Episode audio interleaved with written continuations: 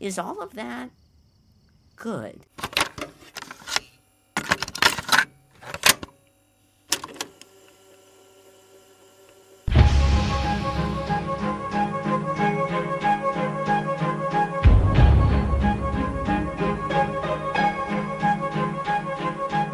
Hey guys, what's up? Welcome to episode 11 of Odyssey Geek. Today is finally the day that I talk about the episodes from album 69. Now, normally I would take each episode by itself. However, since I am really behind on talking about these episodes, I'm just going to talk about all six of them in this episode. So, let's talk about album 69 Best Kept Secrets. Alright, I have to say that the three parter, The Rydell Revelations, was my most looked forward to episode or episodes in this album. I tried to keep my expectations down this because I was afraid of being disappointed. It kind of happened with Further from the Truth. As I got closer to listening to this, as I got closer to hearing these episodes, I was thinking, okay, I'm really looking forward to this. I'm, my expectations are really high on this. And if it filled some of those expectations, so starting out, I was wondering if they would have a parental warning on this episode. They didn't but maybe part three should have had one. And really, all three of these episodes together are fairly intense, especially compared to normal Odyssey episodes. Because there's yet been an episode that has a parental warning on it that I didn't really like. I did notice right off the bat the music was different. I knew that Jared DePasquale was going to be doing the music for this episode, but I was not expecting the score that he actually did on this. It was awesome. It was. It sounded different than most any other Odyssey episode. And I think that fit well with the episodes because these episodes are very different. Not always in a good way, but it gave all the episodes this, you know, suspenseful feel to them. It was great. Great job on the music on all three of these episodes. And I am glad they didn't have a previously on Adventures in Odyssey, which the whole first episode kind of is, without having like flashbacks. Having Emily go back and discover stuff that we already knew and recapping stuff as part of the storyline of the episode was great. I know some people may not like that. It's rehashing a lot of the past stuff. But, you know, these episodes, unless you're really, really into them and analyzing every aspect of them, there are some things that you might miss for like the casual listener of Odyssey. Now, I did not believe that Mori was telling the truth about Emily. I don't think I ever thought for a moment that Emily had kidnapped Suzu. I figured that Mori was trying to pull something on Whit. And for a while, I wondered if Whit was in the imagination station, kind of like Emily and Further from the Truth. I did like this episode talks about that Emily narrates or dictates her notes on the cases that she's done, which actually fits in so well with so many other episodes where we had Jones and Parker mysteries have Emily's narration. And I like that that they have like a reason for that in this episode. I mean, it doesn't always work because you know some might be present tense, past tense talking, but I don't know. It's it's just a nice Easter egg, I think, for longtime listeners. I like Mrs. Mado. I I liked her voice. I liked the actress for her. I didn't have a whole lot of suspicions about her in this first episode. I mean, we had never heard from her before, and I thought at least one of Mori and Suzu's parents would be there, so that was surprising. And also, when I heard that their mom was dead, I don't know, I kind of questioned that too. I was thinking, you know, how many people have died on Odyssey and have been found out to be alive later? I'm glad that there's actual resolution with Matthew after the escape room stuff, and not the fake Imagination Station one. And so far, Matthew has not been in any other episodes after this episode, so it appears that this might have been Matthew's last episode, which I'm okay with that. I think it was a good resolution, and I think a good, really good character moment for him. And I will say, I will miss Matthew Parker a lot. I'll miss the whole Parker family. Long before this, people had speculated, and I didn't really think about it for a long time until fairly recently, before these episodes, that Suzu was a big part of the schemes.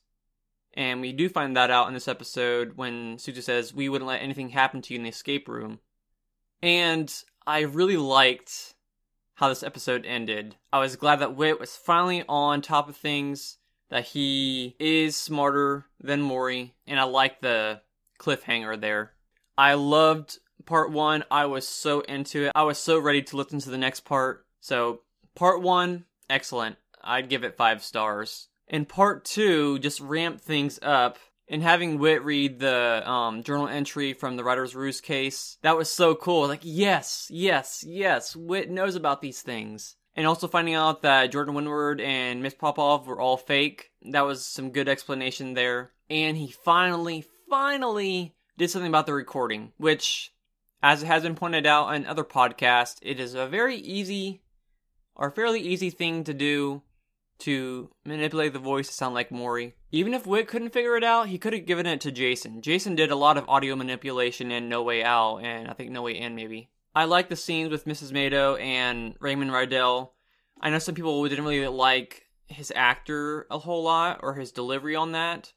I think it was well done. I felt like he was kind of, I don't know, cold, and I think that's what came out with it that he was kind of concerned about stuff, but he wasn't as concerned as he should have been about his son and his kids. And it also kind of furthers the running joke in Odyssey that Whit knows everybody, so so it wasn't a big surprise when we found out that Whit knew uh, Maury's father. And here comes the explanation in this episode about the things that Maury and Suzu did were just games, and then also kind of talking about he was trying to make sure that the kids were actually being real Christians or that they would do what they said they'd do. I didn't quite buy that whole lot. Again, it's two different reasons kind of there. And also, it felt kind of anticlimactic. Not making Maury an overt villain, I think, was a mistake. But I'll talk more about that later. I did really love the mention of Wonderworld and having Wonderworld in an episode. That was really good. I know I think years ago they talked about bringing Wonderworld back for the episode. I think Switch, like Jimmy Barkley had come, um, visiting Wonderworld, and I think uh, the Washington kids found him there. And that's the last time I heard that they were thinking about putting Wonderworld in an episode. So it was good, even though it was just like for one scene. It was really nice. In part two, the conversation with Whit and Maury talking about the things that they do, whether it's manipulating people, whatever they're doing is good eh, I had problems with that, and I still have problems with that. Even though I knew that the actress for Tasha, or I should say the second actress for Tasha, not the original, was going to be in this episode or one of these episodes, I was still surprised that Tasha was actually in this episode. Now, it would have been nice if I didn't know the actress was the same actress. I'm looking at you, Lee. Just kidding. That was fun. That was real good detective work, Lee. But for those that don't know, Lee Asim or Michael from the AIO Wiki podcast and AIO Audio News, he pointed this out, I think, in the review of part one on the AIO Wiki podcast about her being in there. And when he mentioned the possibility of like, nah, that's not going to happen. And I think I talked about this I'm not sure if I talked about this on the podcast or maybe on one of the Odyssey forums, but I did not want this saga to be related to any other sagas. I wanted this to stand alone very much on its own. I wasn't 100% happy that Tasha was in this episode after hearing part two. I know it was a surprise and it was kind of nice. Good cliffhanger on this episode. But after hearing part three, I think it does stand on its own still pretty well from the Blackwood Chronicles. It was nice to have Tasha back. It was kind of neat seeing her without Jason, which I'll talk about that later. Also, I have to say, the end credits music for part two, I think it is, sounds a lot like the music for Iliad House. So I think that once Iliad House is able to have new episodes again, Jared DePasquale should do the music for it. I think he'd be a great fit for those episodes. Part two, I think was quite good. It was a little bit expositional, but I think it was still engaging enough. I don't think it left me bored at all. At the time, I had some. Mm, didn't feel the greatest about this because of the anticlimactic nature of Maury's character and, and the addition of Whit and Maury being similar. I still think it's a good episode, well written, good music, good acting in it, good sound design. I'd give that episode four and a half stars out of five. It didn't seem to be, I don't know, quite as tight as part one. Part one and part two are very different, but I think they're still both well written. Now, I'm not sure if anybody else came up with this idea or I thought about this, but when they talked about an old shack on Forest Mountain, I thought Novacom because there's that shack on Forest Mountain that Whit and Tom find that has Imagination Station and all the other stuff in it. So I know that Phil Lawler wasn't involved in the Novacom saga. He wasn't on the team during that time. So I'm not sure if it was a direct reference to it or an intentional reference to it. But in my mind, it's canon. I probably should have suspected Mrs. Mado more. Yeah, I think that first scene of part three is um with Tasha and Whit and Mori, and then it's Suzu and Emily. So I think maybe around that time I might have wondered about Mrs. Mado. I guess I should have suspected her more. But since Whit knew her, I kind of trusted her. And here's the thing there's a whole different story arc that's built into this already existing story arc. Like, this is an aspect of the story that was not there before. This microfiche thing that was hidden, this figurine thing that Suzu had, it seemed kind of shoehorned in. It didn't feel like the natural progression for the Rydell saga. Even though it still is quite engaging and a good story. And I'm not certain, but Tasha mentioning there's more agents in Odyssey and doesn't tell Mori about it. I'm wondering if that is talking about Jason. I don't really think there will be anybody else in Odyssey. But, you know, Odyssey is a big hotspot for spy activity for some reason. And I kind of picked up on how the climax of this episode would be when Emily started giving hints on the phone, I was thinking, oh, yeah, they're gonna do that. They're gonna do the things that Mori did in the past. And my suspicions were confirmed. And I found it interesting that this takes place in like the waterworks or an old area of the waterworks in Odyssey. And I believe that was the original location or an early draft of a name, not a number where when Jason was coming to get Tasha and I think Mustafa was there, but I think they didn't use that because of the sound effects issue. Like a lot of the water sound effects. So I'm glad that they were able to use it for this episode. And I do have to say, the mysterious voice or Mori's voice, it doesn't sound it doesn't sound like the exact same as it did in a sacrificial escape. I knew it was Mori and I knew what he was trying to do with it. I don't know, maybe the effects on that weren't copy and pasted over from the original. And maybe it was just made to sound similar to it, as similar as they could and the idea of them using the imagination station box and also kind of the technology that was used in the world of Watonia, where Renee was made to look like uh, one of the Watonians. Which again, this is technology that was in the club episodes, which it's not a big loss for people that don't hear those episodes.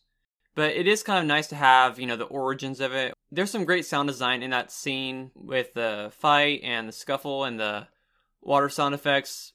It was great. This episode alone, I think, has the best sound design of all the episodes in this album. So kudos to Luke Gounod and Jonathan Crow for this one. I did like the line, kind of, when Tasha left and said, Don't tell Jason about me being here. I think that was probably. I think that's probably a real. I think that really. I think that really crushed a lot of fans because, you know, there's so many fans that still want Jason and Tasha together.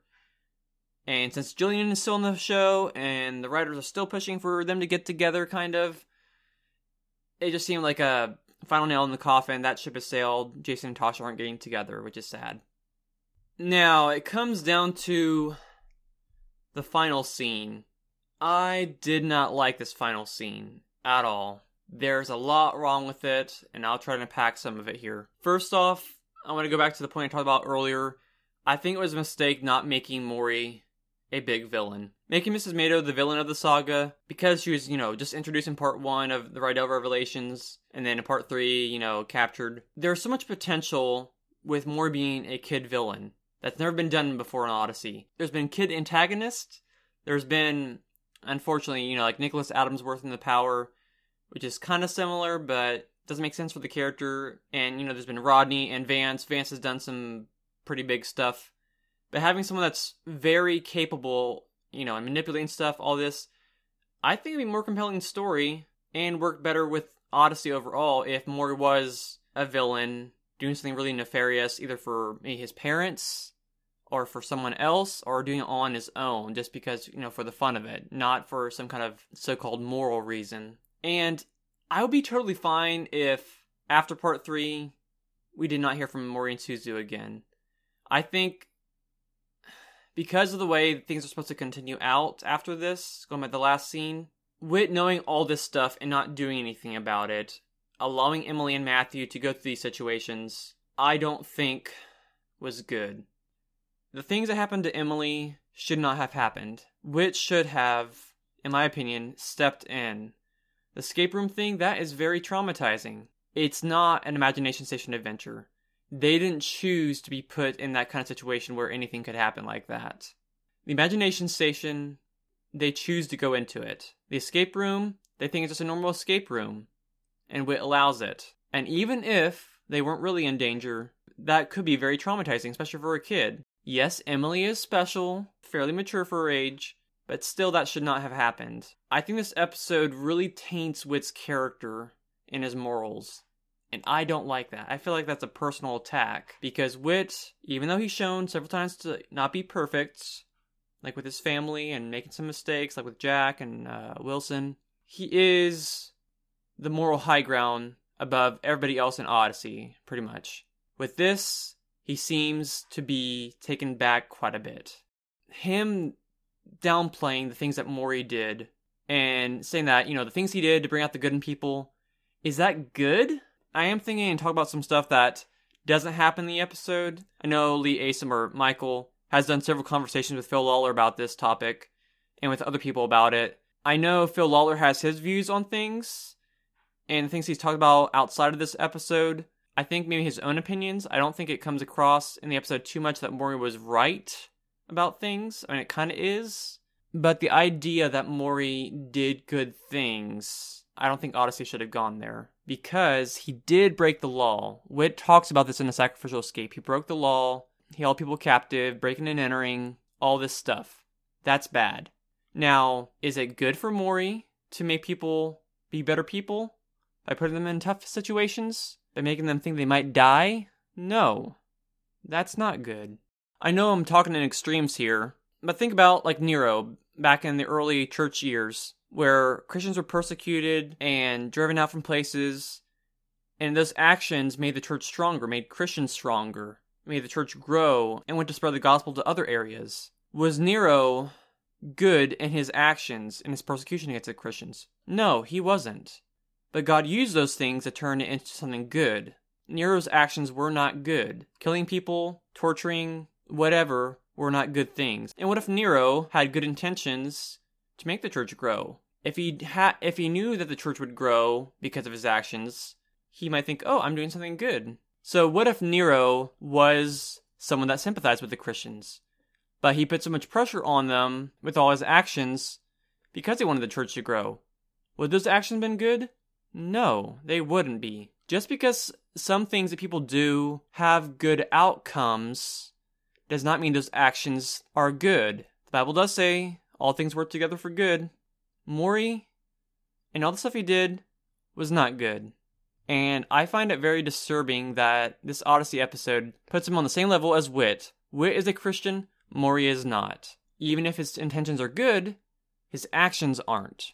And I think there should have been a stronger stance on that. And I think Emily has every right to be disappointed and mistrusting of Whit, and Maury and Suzu as well. Maury and Suzu, yeah, they had kind of let her down. They were her friends. Whit, the things that he did, was not good. I think it's kind of a slippery slope here. This is my personal opinions. People might have other opinions on this. And I'd heard this episode after Millstones. I didn't have quite as big of a reaction to this as I did Millstones. They're supposed to be discussion starters, but I think in the episode, it's not vague enough to have the audience figure it out for themselves. I think these episodes have too much of a strong stance on things that can be really confusing and also disappointing to some listeners, including myself. And also the idea of Suzu and Maury being with Whit as kind of like foster kids or whatever.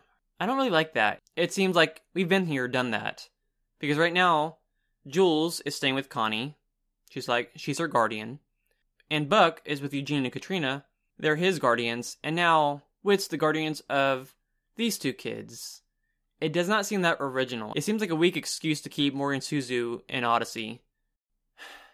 So, part three had some good things in it. I like the action with it, but the last scene, and I think the last scene with the conversation with Whit, I think could have been taken out or changed to a certain extent where the gray area that's talked about would not be part of it. I think it would have been a better episode without it. And again, if you had it where Maury was a true villain, then I think we would have had a little bit tighter. I don't know. I know I'm kind of rambling here. But I will say Phil Lawler did a good job of tying all these past episodes in together. I think he did a great job with it. I think he succeeded in almost every aspect in tying all those loose ends up. However, there was no unified vision near the beginning of the saga of where it would go. I think this is why in any future storyline coming up that from the beginning there needs to be a cohesive way There, there should be a unified vision on where it's going to go, whether someone's going to be a villain or not, where this character is going to go. That way, it's not so back and forth and up and down. I think that's one of the reasons why some people don't like the saga. Now, I don't think this is a satisfactory conclusion to the Rydell saga. I know there's another episode coming up that will tackle some of these things in these episodes, but I was very let down in part three. Part one's great, part two's pretty good. Part three, because of all the things I mentioned, it came off very unsatisfactory. And really, all Odyssey episodes do not have to have strong morals or strong lessons or strong biblical lessons or parallels.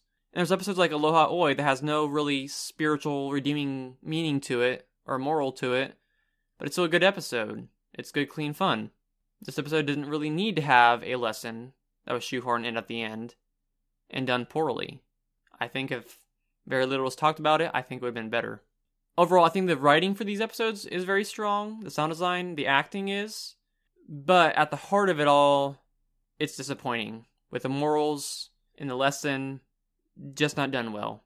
So, part three, I don't know. It's difficult to give a star rating on this one because my personal feelings on it and the moral aspect of it, I'll probably give part three just three stars out of five. And overall, again, I'm not good with math, so I'm not averaging all these together. I'll only give both these three parts altogether four stars. The only real redeeming episode, I think, is part one. Part two and part three are the questionable ones. So, I might feel differently about these episodes later, but as of right now, that's what I think about them.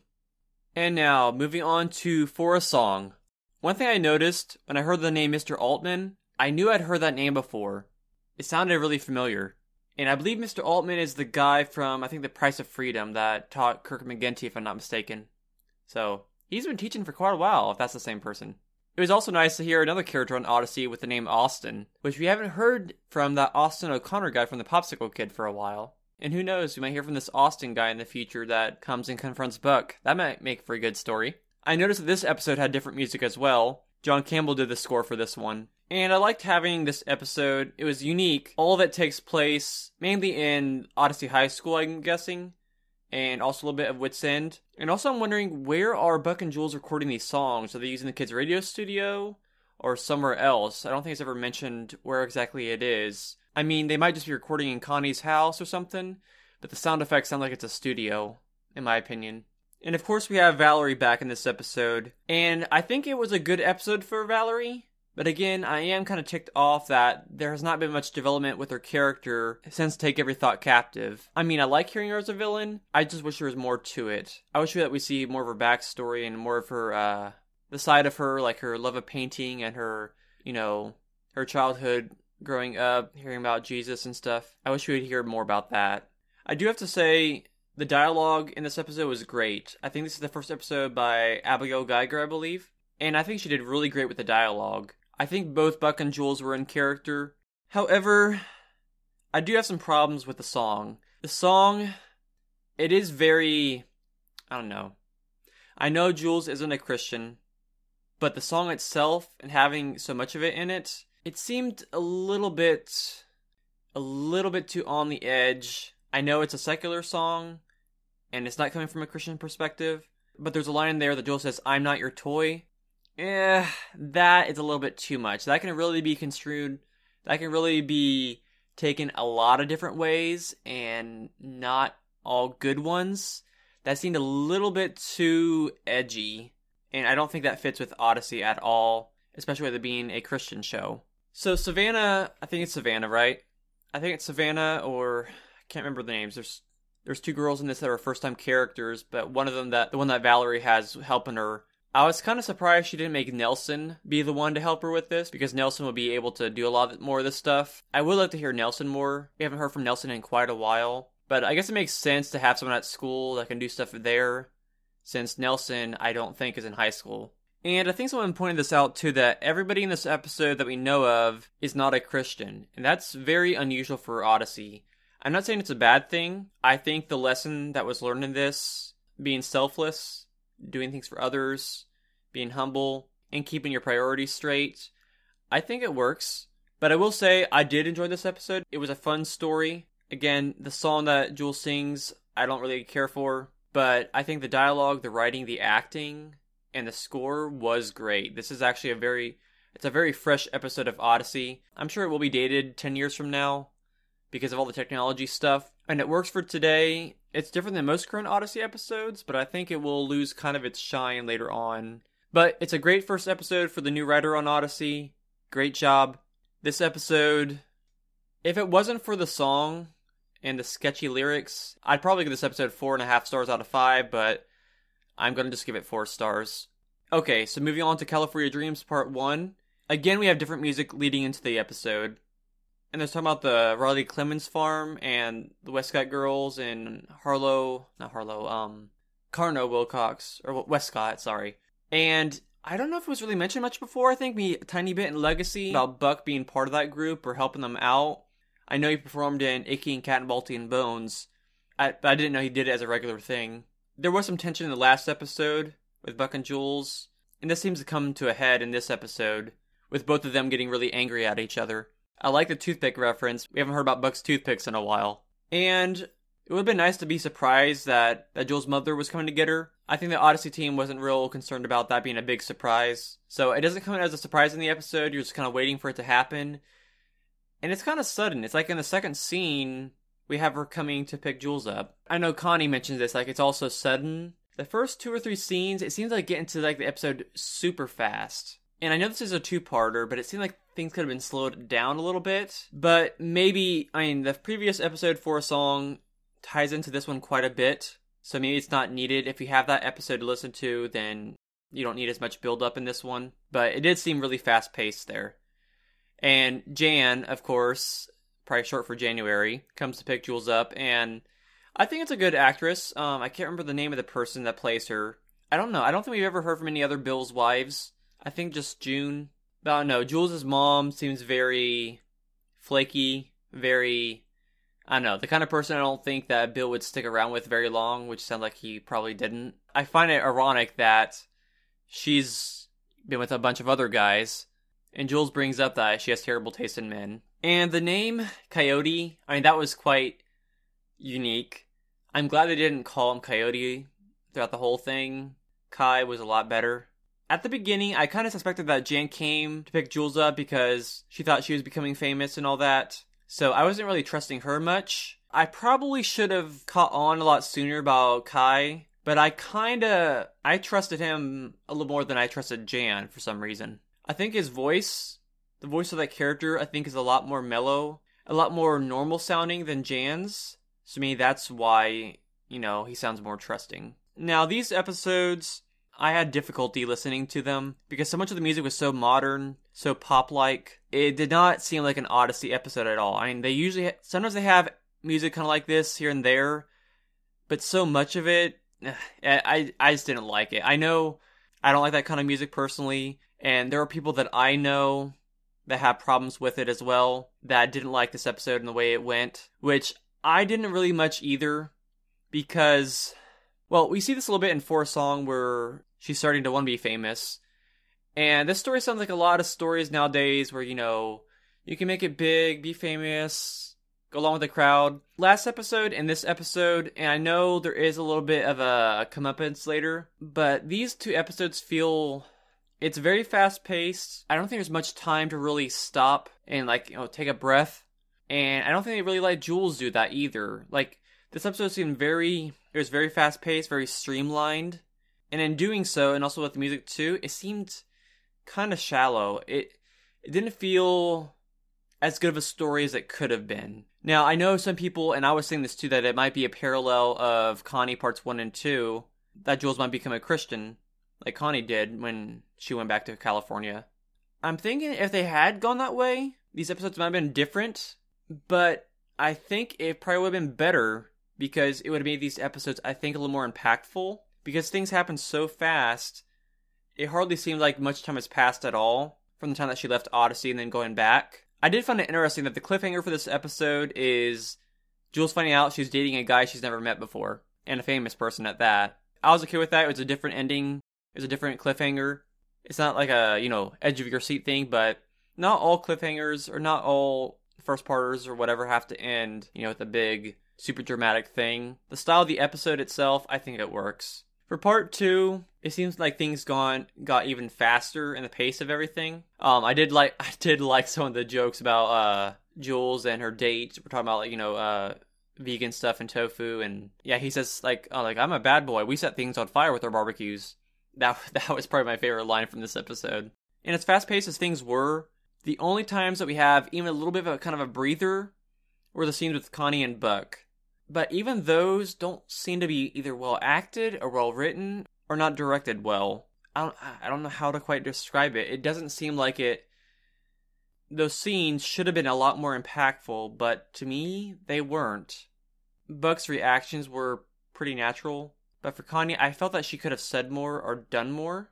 And I think there could have been some really good conversations there and some real some real, you know, heart to hearts but it doesn't feel like that. Again, it doesn't feel like it's as good as it could have been. And as things, you know, get crazier and crazier, and the songs too, it's kind of interesting to see the progression of Jules' song from like different styles and tempos and that kind of stuff. And again, like last episode, I think these ones especially, it's gonna be very dated very fast. A lot of the stuff they were talking about, you know, the pop culture references, the music styles, things like that. These episodes are gonna be so dated in five to ten years. And I know not every episode from Odyssey's past have aged well, but having three episodes kind of like this in the same album, I don't think they're gonna be anybody's favorite. I don't think these are gonna be real memorable episodes down the road. And when we go back to listen to these again, they're gonna say like, "Oh yeah, that's so funny how things were back then." And again, I think that adds a little bit to like the shallowness of these episodes. Now, I was surprised that Buck went all the way out to California to, you know, crash a concert it's actually really amazing how he got in there. I mean, he is. I mean, he was a con man, kind of still is a con man, so I'm not super surprised. But there's no mention of how he got there. Did he run away from home? Did Eugene and Katrina let him go? Like, would they allow him to go? Would they want him to go? Did Connie know about it? There's no mention of that. Again, it happens so fast. There's not much time to explain stuff. I don't think it's ever really explained. And if he did go without their permission, that's not good he's going like cross country or like or halfway across the country to go out there. I mean, yeah, in the story it's sweet, but the ramifications of that and the consequences from that, there's no mention of that. And that's I think it's pretty big to be glossed over. I know these are teenagers, but still, there are teenagers that listen to Odyssey and some of the ideals and some of the ideas and things that happen in these episodes, I don't think a lot of parents will like their kids seeing these kind of situations because there's not much set against what they're doing and it's kind of glossed over like oh yeah that's that's just them or whatever. There's not a whole lot of talk about what they're doing as wrong. I mean there is some discussion later about you know how like fame got to her head and all that but there's deeper stuff here. There's deeper stuff to be discussed but it's not discussed. And also the lyrics to the song i'm just me. I think it's made a little bit better than the song from for a song. However it's still i mean the lyrics are very shallow and secular I, I know she's not a Christian, but this is a Christian show. A lot of these episodes in this album are devoted to this kind of thing. And we know that even He wants us just as we are, God doesn't want us to stay that way. But He doesn't want us to leave us that way. And I think the song that they have kind of works against that. I know it's kind of a, you know, a general saying like, hey, you know, everybody's their, like, everybody has their own personality and all that. I get that. And again, the song could be taken mm, some different ways that I don't think should happen. I do find it kind of interesting that Buck became really popular there. And also, I don't think I really caught on that Kai was trying to get her famous to make him, you know, more popular and stuff like that too. I think that was a, a fairly big surprise for me, but I kind of caught on. I think a little bit near the end, like he like he let it slip about uh, the video, and I was also kind of surprised that Jan knew nothing about it, which is kind of a surprise. I think if they had made both of them like that, I think that would have vilified them too much. And even though Jules' mom is not a good person and not a good mom either, at least she has some kind of respect for her daughter. So I'm glad that she wasn't vilified as much as Kai was. And I'm also glad that she knows that Connie is a better person to take care of her daughter. So I don't know if we'll ever hear from Jan again. That'd be interesting to see.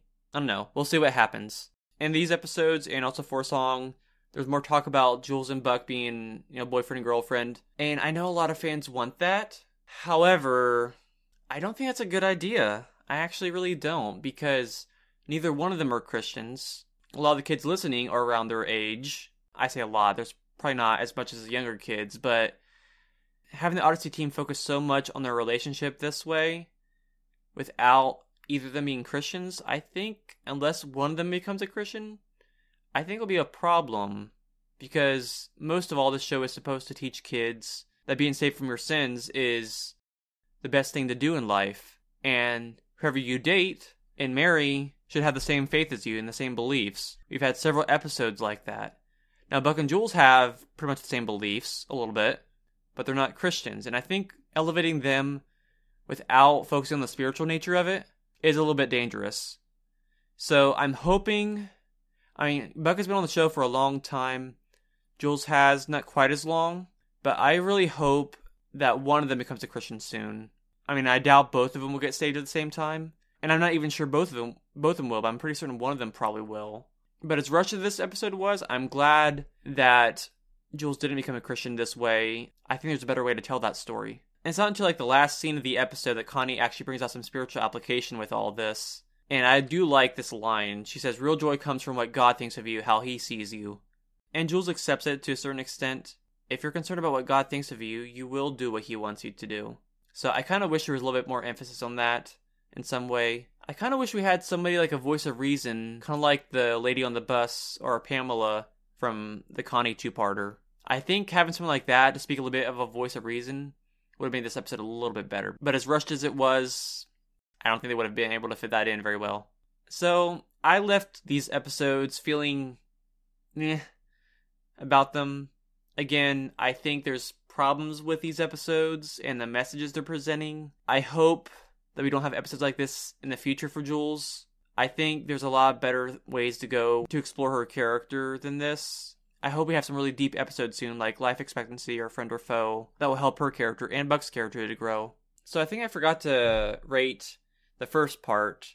The first part, I think the first episode probably, I don't know, three stars, maybe two and a half yeah, I'll I'll go with two and a half for the first part and three stars for the second part. Again, together, I don't think it makes that much of a compelling story. I don't think this episode will be well remembered or well loved, and will feel very dated very soon. So yeah, overall, basically, I just give it three stars at the max overall. So I do have to say, best kept secrets were not a lot of fun to find out about. I had a lot of expectations on the three parter, good build up, but a disappointing ending. Four Song is probably is probably the best of the three Jules episodes. I think it's a much better story and production wise. California Dreams was just yeah, it's a very they're very forgettable episodes and have too many problems along with some stuff from part three of the Rydell Revelation. that I don't know, I felt kind of burned out after hearing these episodes. I was I'm a big proponent for new Odyssey episodes. I do enjoy a lot of the new Odyssey episodes, but these episodes I don't know. And also looking at some of the club episodes from this year, well, one in particular, and most people could probably guess which one that is. I don't know. It almost makes me not want to hear New Odyssey as much. I'm hopeful that the next album will be better. I have heard the first episode from that album, Jumping Off, Jumping In, today at the time of this recording. So I know there is more good stories to come on Odyssey. I just hope they're not anything like these episodes in this album they're not enough for me to give up Odyssey altogether. But if Odyssey has a lot of stories like these in the future, I do have concerns. So hmm. overall for this album, there's so much promise with these episodes, and I think most of them, except maybe for a song, drop the ball on a lot of it. So overall for this album, I'm just gonna give it three stars. It's a crucial album to listen to if you're following the storylines from past Odyssey episodes, but it's not one that I would recommend to casual listeners to Odyssey, and it's not one I'm gonna be revisiting anytime soon. Well, I'm glad I'm finally done with those reviews. It's been a long time coming, and I apologize it's taken me this long to get to them. Hopefully, now I'll be able to move on to some other stuff. Before I sign off today, I want to read an email I got a few months ago. Again, another thing I'm finally getting to. It's from Jeremy L., and he says, I live in Colorado and have been a big fan of AIO since 1997. I'm a really big fan of a lot of the AIO podcasts that are out there. I was a big fan of the first podcast that you did with your sister Tasha. That would be the AIO blogcast in case some of you didn't know about that. Anyway, back to the email. And I'm really glad that you started podcasting again. I love listening to your reviews, and I really enjoy the different guests that you have had on. I'm really excited about the episodes coming out this season of AIO. I'm going to be getting the album on CD.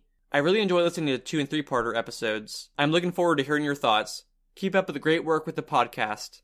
Sincerely, your loyal fan and loyal listener, Jeremy L. Well, thank you, Jeremy. That was a really nice email to get, and I so appreciate your listening to the podcast and my last podcast. So thank you again for doing that. That helped make my day when I first read that. So, if you would like to contact me like Jeremy did, you can do that by emailing me at odysseygeek at gmail.com. You can also contact me on Facebook, Twitter, and Instagram. You can find me there in those places at Odyssey Geek. In case you forgot, that's O D Y S E Y G E K. And also, you can find Odyssey Geek on pretty much every podcasting platform out there. So if you haven't subscribed yet, I'd really appreciate you doing that. That helps make sure that you know when new episodes come out and be among the first to hear them. And while you're at it, make sure to leave a review and let me know what you think of the show. And make sure to share this podcast with a friend, someone that you think is an Odyssey Geek as well. Thank you for joining me for this episode, and I'll talk to you in the next one.